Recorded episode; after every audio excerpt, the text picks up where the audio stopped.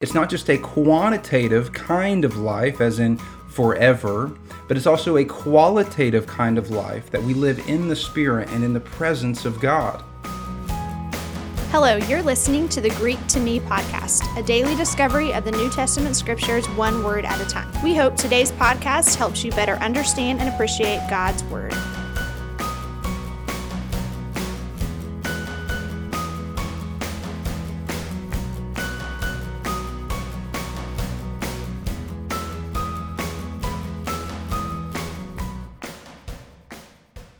Hello, today's word is anastasis.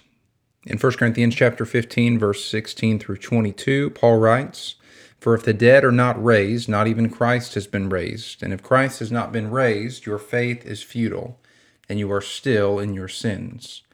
Then those who have fallen asleep in Christ have perished. If in Christ we have hope in this life only, we are of all people most to be pitied. But in fact, Christ has been raised from the dead, the first fruit of those who have fallen asleep. For as by a man came death, by a man has also come the resurrection of the dead. For as in Adam all die, so also in Christ shall all be made alive.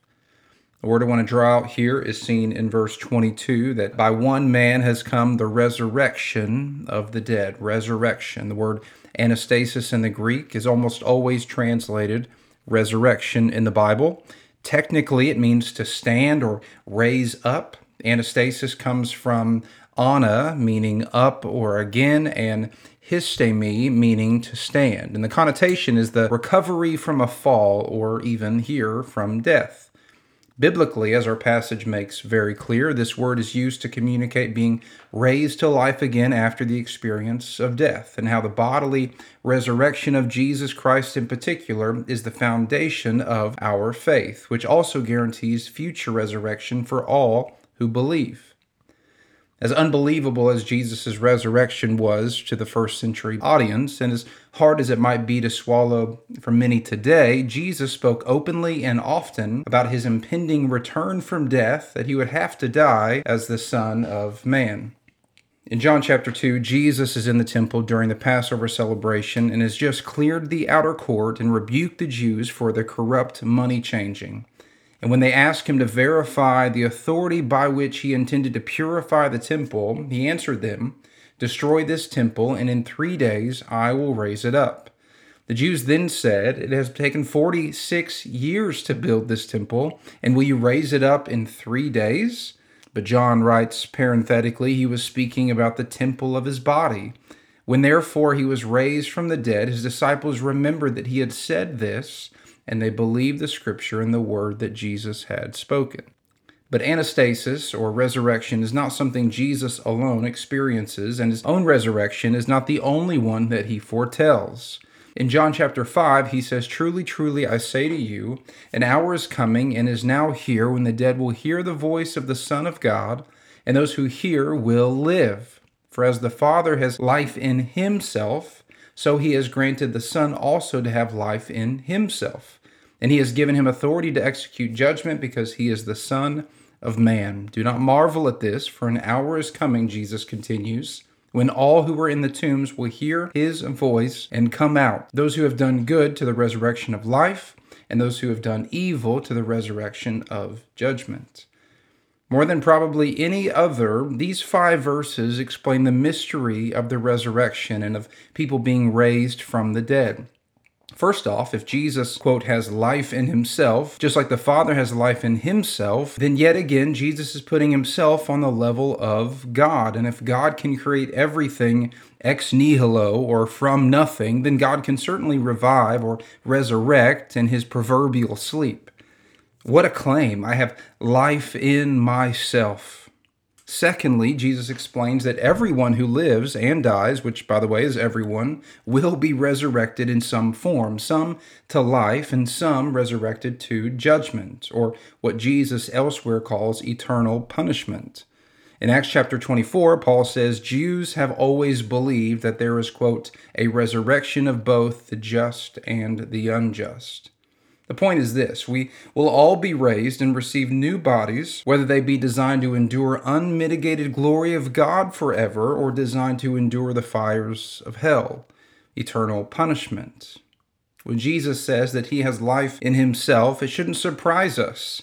His essence is life, real life, true life, eternal life. What other kind of life is there? And what other kind of life would we expect from him? He will even resurrect, as it were, a new heavens and earth to last forever. But as Paul says, none of this is possible if Christ didn't raise from the dead. If Christ stays dead, then sin cannot be forgiven, and death, the natural consequence of sin, would eventually claim the life of everything. This is why Paul calls death our last enemy. Sin and death are the enemies of God because they stand in the way of the glory of God and the plan of God, which is to be with us forever. And by Christ's life, his sacrificial death on the cross, and subsequent resurrection to life, sin is forgiven and death is disarmed, and one beautiful day will be finally and fully defeated. And this is how much God loves us that Jesus tasted death in our place and was raised for our justification or sanctification and one day our glorification. But we need not wait for the eternal state to experience eternal life. Jesus says that just knowing God is what it means to have eternal life, showing us that it's not just a quantitative kind of life, as in forever, but it's also a qualitative kind of life that we live in the Spirit and in the presence of God. In John chapter 11, as Lazarus has died, Martha says to Jesus, Lord, if you had been here, my brother, that is Lazarus, would not have died, but even now I know that whatever you ask of God, God will give you. Jesus says to her, Your brother will rise again.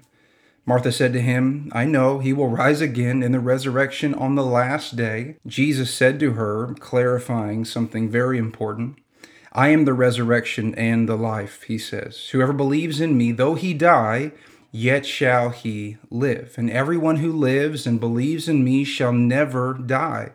And then he asks this question Do you believe this? She said to him, Yes, Lord. I believe that you are the Christ, the Son of God, who is coming into the world. Martha wasn't wrong to hope in her brother's bodily resurrection and eternal life one day in a, in a time to come. But Jesus shows us here that he raises the spiritual dead now. He gives eternal life upon salvation now. Paul writes in Romans chapter 6 that we were buried, therefore, with Jesus in baptism into death, in order that just as Christ was raised from the dead by the glory of the Father, we too might walk in the newness of life. For, eh, because if we have been united with him in a death like his, we shall certainly be united with him in a resurrection like his. So, Christian, how would you answer Jesus' question to Martha? Whoever believes in Jesus, though he die, yet shall he live, and everyone who lives and believes in him shall never die. And so the question is ours today Do you believe this? Do you enjoy resurrection living today? We are not waiting for eternal life to start. We are Christ followers and filled with the same Spirit, as Paul writes, that raised Christ from the dead today, now.